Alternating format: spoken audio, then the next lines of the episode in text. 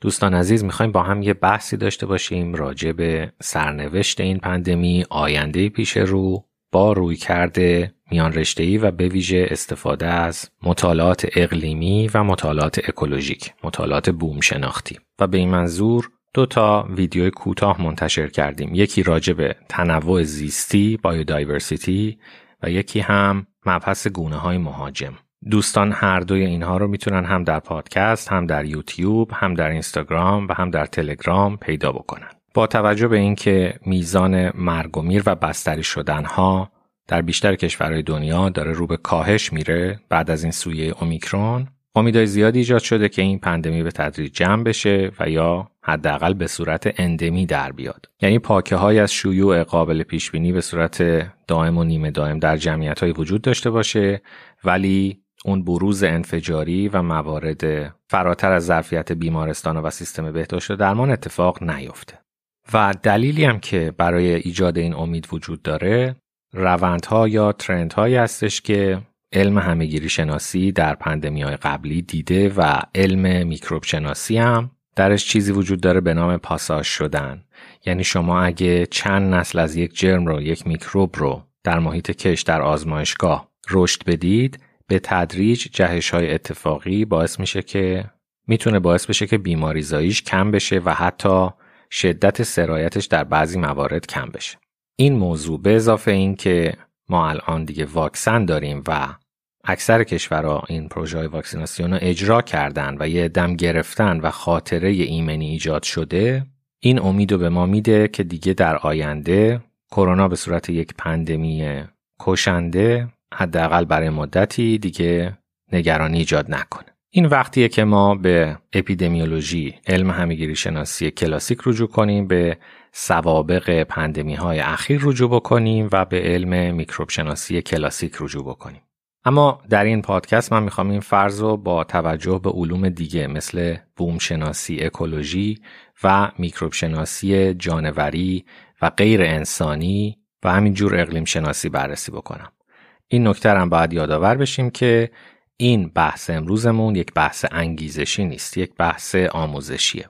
ممکنه یافتهاش برای بعضی از دوستان خوشایند نباشه و و بازم من تاکید می‌کنم که این یکی از مباحث میان رشته ای ماه و جزو مباحث انگیزشی نیست. خب بعضی از نکاتی که می‌تونه برای همه ما جالب باشه اگه از اون حال و هوای بیماری های ویروسی انسانی بیایم بیرون و ویروس رو به عنوان یکی از اجزای کلان طبیعت در نظر بگیریم ببینیم چه نکاتی در موردش وجود داره که می‌تونه جالب باشه برامون. نکته اول اینه که ده به توان ده ویروس در هر گرم خاک و ماده خشک آبهای شیرین جهان وجود داره. ده به توان ده در هر گرم. بخش زیادی از مطالبی که امروز می‌خوام بهتون بگم از اکولوژی آبهای شیرین یعنی دریاچه ها میاد. به دلیل اینکه مستقیما با تغییرات اقلیمی ارتباط پیدا می‌کنه و این موضوع در رشته هایدرولوژی و رشته اکولوژی آبشناسی و بومشناسی بیشتر بررسی شده. خب اما این ویروس هایی که ما داریم در ماده خشک خاک و آبهای شیرین عمدتا باکتریوفاژ هستند یعنی ویروس هایی که باکتری ها را آلوده و نابود می‌کنن. باکتری که مشخص یعنی باکتری فاژ هم به معنی خوردنه یعنی باکتری ها رو می‌خورن. یعنی در واقع وارد باکتری ها میشن همونجوری که وارد سلول های مثلا انسانی یا جانوری میشن و از ماشین تکثیر دی ای یا آرنه سلول باکتری استفاده می‌کنن به جای انسان یا جانوران. پس بنابراین بیشتر ویروس هایی که تو دنیا داریم ویروس های انسانی یا ویروس های جانوری نیستن. ویروس هایی که به جون باکتریا میافتن. و اگه بخوایم یه کمی کلی تر بگیم ویروس ها فراوانترین ماده حیاتی هستند یا فراوانترین موجود نیمه زنده یا زنده دنیا هستند چون بحث هست سر اینکه ما اصلا ویروس ها رو می‌تونیم جزو موجودات زنده تقسیم کنیم یا نه. به هر حال جمعیتشون از همه بیشتره.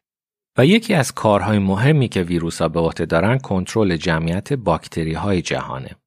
و همینجور یکی دیگه از کارهای جالب ویروس ها اینه که ویروس ها عامل تبادل ماده ژنتیکی بین گونه های دور از هم هستند. کسانی که به مبحث فرگشت و تکامل علاقه دارن باید بدونن که جهش ژنتیکی به صورت اتفاقی یا خطایی که در حین تقسیم میاز تقسیم سلولی جنسی اتفاق میفته تنها عامل پیشبرنده تکامل نیستن بلکه ویروس ها می‌تونن قطعی از ماده ژنتیکی سلول میزبان رو بردارن و بعد با تطابقی که با یک سلول دیگه پیدا می‌کنن اونو ببرن و بکارن در دی ای یک میزبان جدید. بنابراین نوعی عامل تبادل ماده ژنتیکی بین گونه های دور از همن و یک اصل کلی وجود داره و اونم اینه که جهش هایی که در خود ویروس ها اتفاق میفته که تصادفی هم هست ویروس ها رو به سمتی می‌بره که با گونه های مستقر تطابق پیدا کنن. یعنی در واقع هر وقت اکوسیستم برای یک گونه ای نامناسب میشه و تعداد اون گونه کم میشه تعداد سلول های اون گونه هم کم میشه دیگه. اصطلاحا یه تعریفی داریم در زیست شناسی به نام بایومس یعنی کل هیکل اون موجودات و اون گونه رو اگه بذاری توی ترازو چند کیلو میشه؟ جرم زیستیش چقدر؟ وقتی یه گونه ای تعداد افرادش کم میشه biomass ش هم کم میشه و اون گونه دیگه برای تکثیر ویروس مناسب نیست. ویروس ها رو می‌تونید اینجوری تصور کنید که می‌خوان برن رونوشت مفت بگیرن کپی مفت بگیرن. بنابراین ویروس ها رو جایی می‌تونید پیدا کنید که دستگاه پلیکوپی وجود داشته باشه. مثلا توی کتابخونه توی قسمت اداری دانشگاه. و اون وسط اینا میان شناسنامه خودشون هم میدن میگن قربون دست یه کپی هم برای ما بگیر. بنابراین اگر یه اداره تعطیل بشه یه قسمتی از کار بیفته یا دستگاه پلیکوپی رو جمع کنن شما طبیعتا باید انتظار داشته باشید که این ویروس ها برن سراغ یک گونه دیگه. بنابراین ویروس ها اولین ماده ژنتیکی هستند که در افت و خیز روزگار در تلاطم اکوسیستم خودشون رو تطابق میدن با گونه های جدید و گونه های موفق تر و از این طریق یه جوری میشه گفت باعث میشن تکامل یک روند جدیدی در پیش بگیره. وقتی ویروس ها در کپی برداری اشتباهی دی ای یه قطعه از ماده ژنتیکی میزبان رو هم ور میدارن و با خودشون می‌برن به میزبان دیگه منتقل می‌کنن یه جورایی مثل این میمونه که توی بازی ورق انگار دست و بر بزنی یا بازی رو ریست بکنی. شاید جالب باشه براتون که بخش بزرگی از دی ای انسان از همین ویروس ها میاد. یعنی این ویروس ها یه قطعه از ماده ژنتیکی از یه گونه دیگه کپی کردن آوردن و کاشتن و این به صورت تصادفی بخشی از ژنوم انسانی شده و از جمله در جفت انسان در پلاسنتا این دی ای وجود داره. اینجوری مثلا می‌تونم بهتون بگم که شما هر گونه رو مثل یک کتاب در نظر بگیرید یا یک شعر بلند در نظر بگیرید یک مقاله در نظر بگیرید که ماده ژنتیکیش کدنویسی شده دیگه ویروس ها مثل واژه ها میمونن مثل کلمات تک کلمات میمونن ممکنه که کتاب ها از بین برن یه شعری فراموش بشه. ولی واژه ها تا زمانی که گوینده وجود داشته باشه وجود خواهند داشت و منتقل میشن به اون مطالبی که قرار الان به صورت عمومی گفته بشه. یه جوری ویروس ها پچ پچ آفرینشن. و همینجور با به هم ریختن یا بر زدن ژنوم گونه های دور از هم یه جوری مثل پاککن آفرینش یا پاککن خلقت هم میمونن. و می‌تونن مسیر تکامل رو در واقع تغییر بدن. خب یکی از جاهایی که این خیلی خوب مطالعه شده در همون باکتری ها هستش و در آبهای شیرین دریاچه ها هستش. دیده شده که باکتری های مختلف تو این آب شیرین دریاچه ها به میزان اسید و باز محیط حساسن. همینجور به حرارت آب دریاچه هم حساسن. یعنی اگه آب دریاچه نیم درجه گرم بشه سرد بشه یا اسیدی تر بشه یا بازی تر بشه جمعیت باکتری هایی که در اون دریاچه وجود داره و اون گونه ای که غالب هست تغییر می‌کنه. و این تغییر هم خیلی به سرعت اتفاق میافته دیگه چون باکتری عمر کوتاهی دارن و خیلی به سرعت تکثیر میشن. نکته جالبی که دیدن این هستش که وقتی که این باکتریا جمعیتشون تغییر می‌کنه ویروس هم که می‌تونن اینا رو آلوده بکنن جمعیتشون تغییر می‌کنه و شیفت پیدا می‌کنه به گونه جدید. به طور کلی باکتری هایی که با این ویروس های باکتری خار باکتریوفاژ آلوده شدن میزان مرگ و میرشون 10 تا 50 درصده مقایسه کنید اینو با میزان مرگ و میر مثلا ویروس کرونا که انسان آلوده می‌کنه که حالا مثلا بین یک تا سه درصد. باکتریا تفلکی وقتی آلوده میشن 10 تا 50 درصد مرگ و میر دارن. به محض اینکه جنس باکتریا عوض میشه سری ویروس خودشون رو تطبیق میدن و میان با اون باکتری که غالب شده سازگار میشن و اونا رو آلوده می‌کنن. چون جرم اون باکتریا بیشتر میشه. در واقع می‌تونیم بگیم که ویروس ها با نخبه گرایی تکاملی مقابله می‌کنن. به محض اینکه یک گونه وضعیتش خوب میشه مثلا با اسید سازگارتر و با دمای بالا سازگارتره بلا فاصله ویروس ها جلوشو می‌گیرن که زیادی خوش به حالش بشه و سعی می‌کنن که برن اونجا و اونجا از شناسنامهشون کپی بگیرن که همین پروسه باعث مرگ اون باکتریا میشه جمعیتشون رو دوباره میاره پایین. از طرفی ویروس ها با کشتن موجودات زنده که آلوده می‌کنن بیشتر از همه همین باکتری ها جلوی تثبیت کربن و آلی شدن کربن رو می‌گیرن آلی با الف یعنی organification اینکه کربن ساده مولکولی به صورت CO2 در جو بیاد و وارد بافتا و اندامهای باکتری، پلانکتون، گیاه بشه این پروسه رو بهش میگن تثبیت کربن یا آلی شدن. ویروس ها با کشتن موجودات زنده کربن رو آزاد می‌کنن و باعث گرمایش زمین میشن. و هرچه زمین گرمتر بشه، هرچه باکتری در خاکهای یخزده قطب شمال مثلا بیشتر بشه مثل فریزری که خاموش شده و اون غذاهای داخلش در حال گندیدن و فاسد شدن هستن اون باکتری هایی که زیاد میشن ویروس های منطبق با این شرایط و این نوع باکتری ها رو هم زیاد می‌کنن. این پروسه ای که راجب آبهای شیرین توضیح دادیم که تغییر جمعیت باکتریا بلافاصله باعث تغییر جمعیت ویروس ها میشه و ویروس ها با اون باکتریا انتباق پیدا می‌کنن رو بهش میگن مدل KTW یعنی Kill the Winner برنده را بکشید. ویروس ها سب می‌کنن ببینن کی برنده شده در بازی تکامل و به سمت اون هجوم می‌برن و از نخبه گرایی تکاملی جلوگیری می‌کنن. خب ما باز اینجا یه سری آمار داریم که اکثرشون تخمینی هستند برای اینکه بدونیم شرایط فعلی دنیا چجوریه. تخمین زده شده که ما 8 و 7 همه میلیون گونه جاندار یوکاریوت داریم. یعنی سلول هاشون هسته داره. 8 ممیز 7 همه میلیون گونه. 8 میلیون و 700 هزار.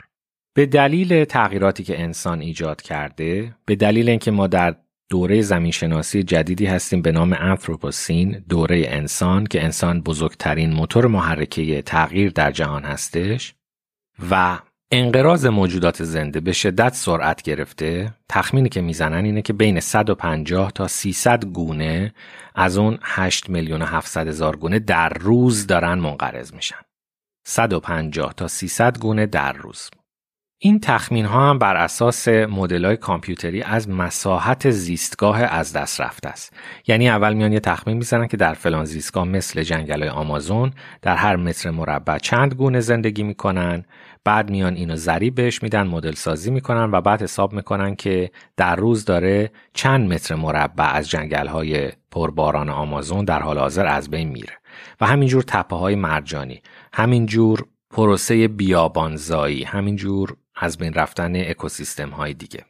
بر اساس این تخمین ها به نظر میاد که یک میلیون گونه در حال حاضر در خطر انقراضن. از اون 8 میلیون 700 هزار تا. و چرا میگن که ما در انقراض ششم قرار داریم؟ مقایسش می‌کنن با نرخ پایه انقراض یعنی وقتی که همه چی خوبه شرایط معمولیه و تغییرات اکولوژیک خیلی شدیدی تو دنیا وجود نداره. و این رو بر اساس شواهد فسیلی به دست میارن نرخ میانگین انقراض نرخ میانگین انقراض یک تا پنج گونه در ساله. یه جور دیگه هم تخمین زدن و اونم اینه که از هر یک میلیون گونه در سال یکیش حق داره منقرض بشه. یعنی اگه بگیم 8 میلیون و 700 هزار گونه داریم مثلا 8 تا گونه در سال منقرض بشه این طبیعیه این نرخ پایه انقراضه. در صورتی که نرخ انقراض فعلی گفتیم چقدر 150 تا 300 گونه در روز. و و چیزی که سازمان ملل باز منتشر کرده اینه که نرخ انقراض گونه ها در حال حاضر با یک روش دیگه هزار تا ده هزار برابر نرمال حداقل هزار تا ده هزار برابر نرخ انقراض پای است. این یعنی انقراض ششم یعنی ما در درون انقراض ششم قرار داریم. که حالا اونم باز بحثه که آیا شش انقراض در تاریخ کره زمین بوده یا بیشتر بوده ولی به هر حال نرخ انقراض به طرز حیرت آوری از بیسلاین بالاتر. خب این انقراضی که داره اتفاق میافته برای گونه های یوکاریوت داره اتفاق میافته. یعنی گونه های زنده ای که سلول هاشون هسته داره. انقراض برای ویروس ها اتفاق نمیفته گفتیم ویروس ها پچ پچ آفرینشن. مثل تکواژه ها میمونن. همینجور که این گونه ها دارن منقرض میشن ویروس ها براشون چاره ای نمیمونه جز اینکه هجوم بیارن به گونه های باقی مونده. گونه های موفق. همون که گفتیم برنده را بکشید. Kill the winner. و خب این وسط برنده ترین برنده کیه؟ اون کسی که خودش اشرف مخلوقات می‌دونه و انسان خداگونه. اینم باز آماراش رو می‌تونید پیدا بکنید در سایت های زیست شناسی و بوم شناسی که از بین پستانداران و به ویژه پستانداران سایز متوسط الان دیگه نزدیک به 90 تا 100 درصد بایومس یعنی جرم زیستی متعلق به انسان و این چهارپایانی که درست کرده به صورت دامداری صنعتی یعنی انسان به اضافه گاو و گوساله به اضافه گوسفند به اضافه مرغ و جوجه تقریبا 100 درصد حجم پستانداران رو پستانداران متوسط رو حداقل تشکیل میدن. 100 درصد جرمشو.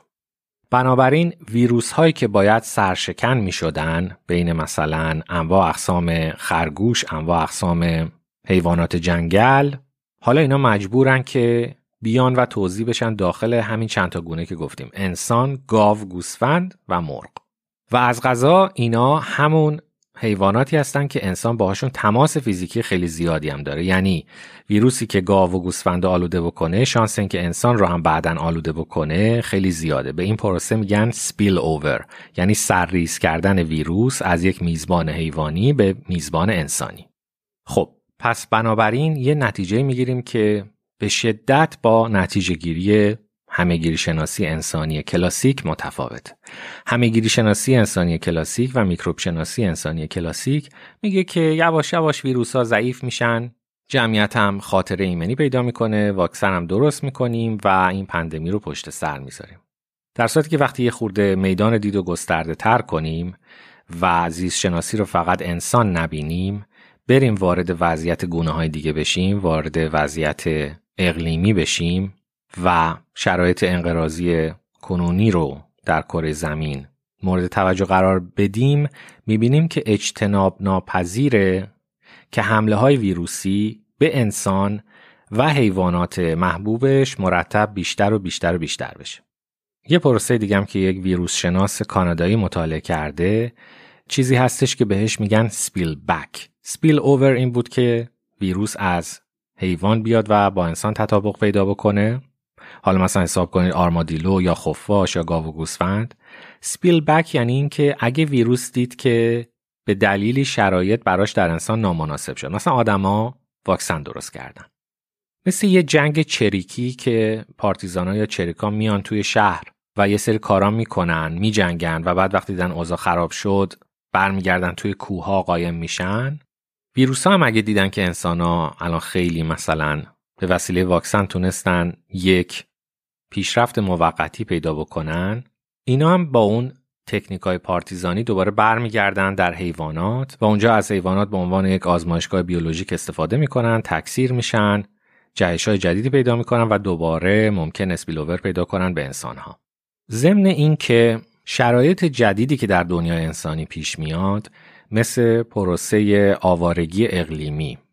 وقتی سیل وقتی خشکسالی وقتی عوامل اقلیمی یک زیسبومی رو نامناسب می‌کنه مهاجرت های گسترده اتفاق میفته یا وقتی که جنگ میشه و پروسه آوارگی و پناهجویی اتفاق میفته انسانهای زیادی دیگه دغدغه social distancing فاصله گذاری اجتماعی و اینا همه براشون میره کنار و حسابشو بکنید. کسایی که داشتن هر کدوم در خونه های یک نفره دو نفره چهار نفره زندگی می‌کردن. حالا باید همه جمع توی یه سوله توی خوابگاه یه مدرسه توی یه اردوگاه توی پناهگاه و اون استراتژی هایی که انسان مقابله می‌کرده یواش یواش کنار گذاشته میشه یا دیگه از اولویت خارج میشه.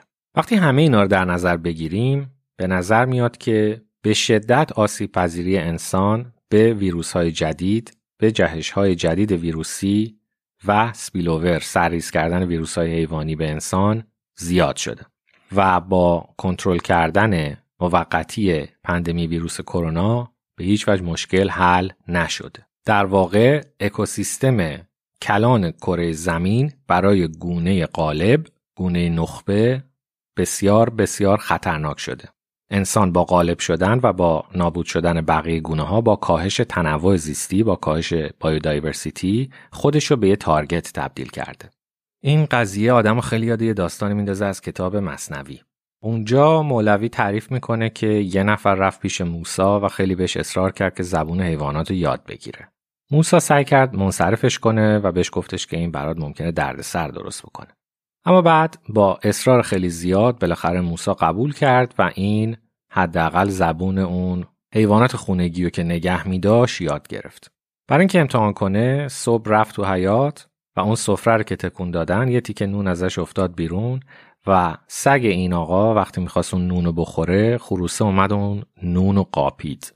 سگه بهش اعتراض کرد که تو دونه هم می‌تونی بخوری چرا این نون از من قاپیدی خروس بهش گفتش که این صاحب خونه اسبش قراره به زودی بمیره و تو به یه نون و نوایی می‌رسی و از این لاشه می‌تونی تغذیه بکنی. صاحب خونه تا این موضوع رو شنید رفت و برای اینکه ضرر زیانش کم بکنه اسبش رو فروخت. دوباره فردا اومد و وایساد ببینه در این مکالمه حیوانات چه اتفاقی میفته وقتی اعتراض سگ رو به خروس شنید دید که خروس میگه که نگران نباش. این دفعه صابخونه شانس آورد حالا اولاغش میمیره.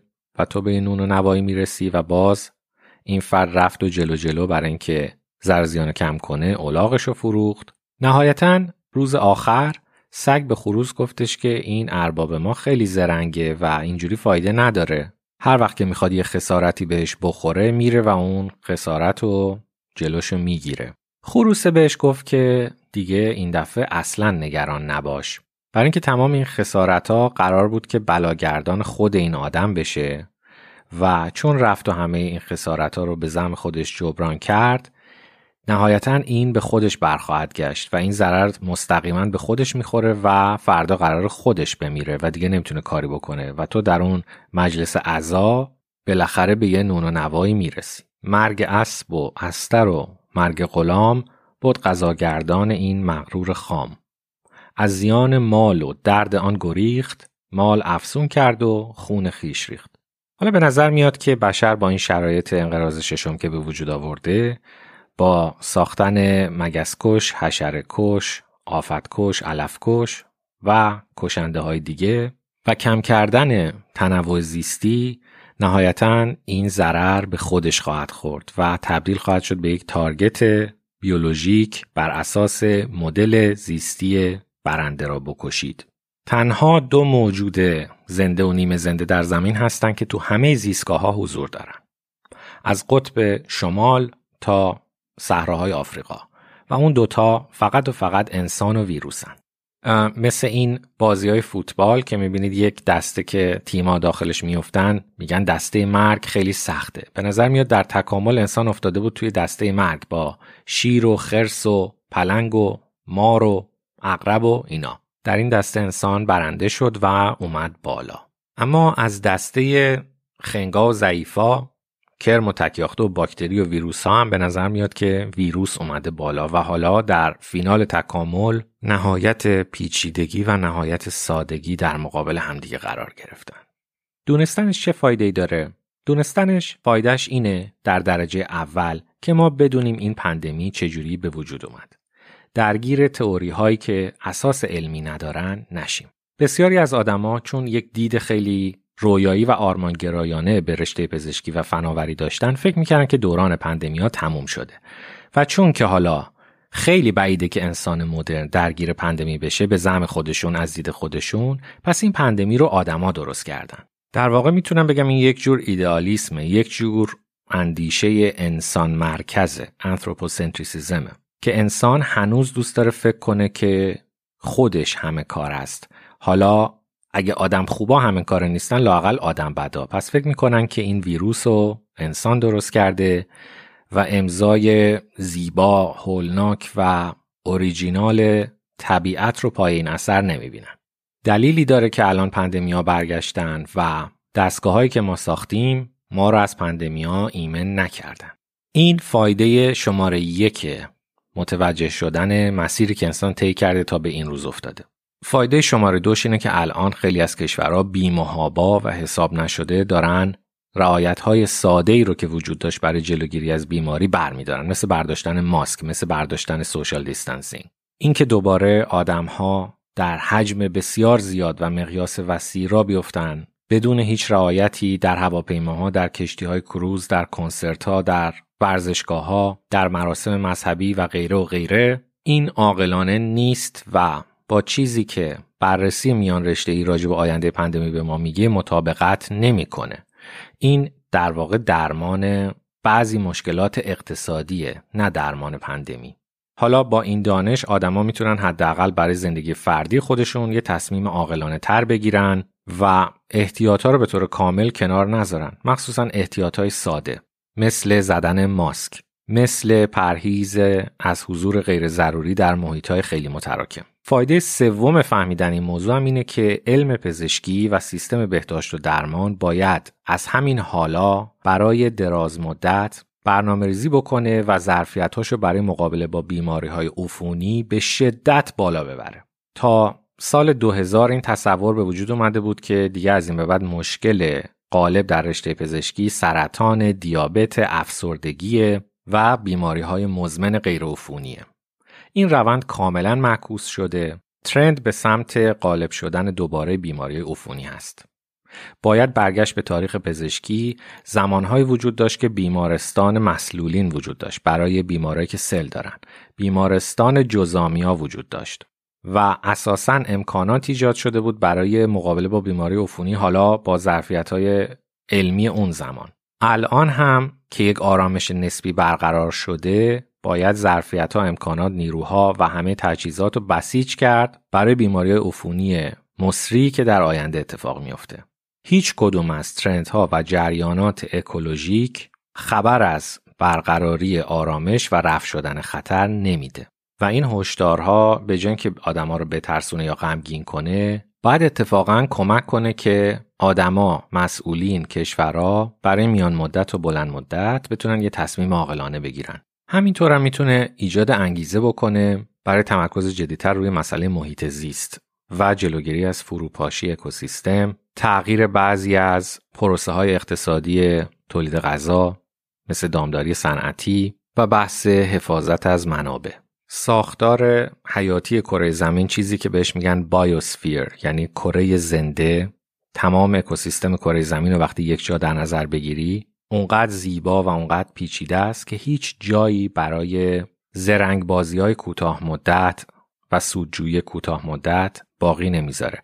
ما این بومرنگ رو نمی‌تونیم جوری پرتاب کنیم که نیاد بخوره تو صورت خودمون.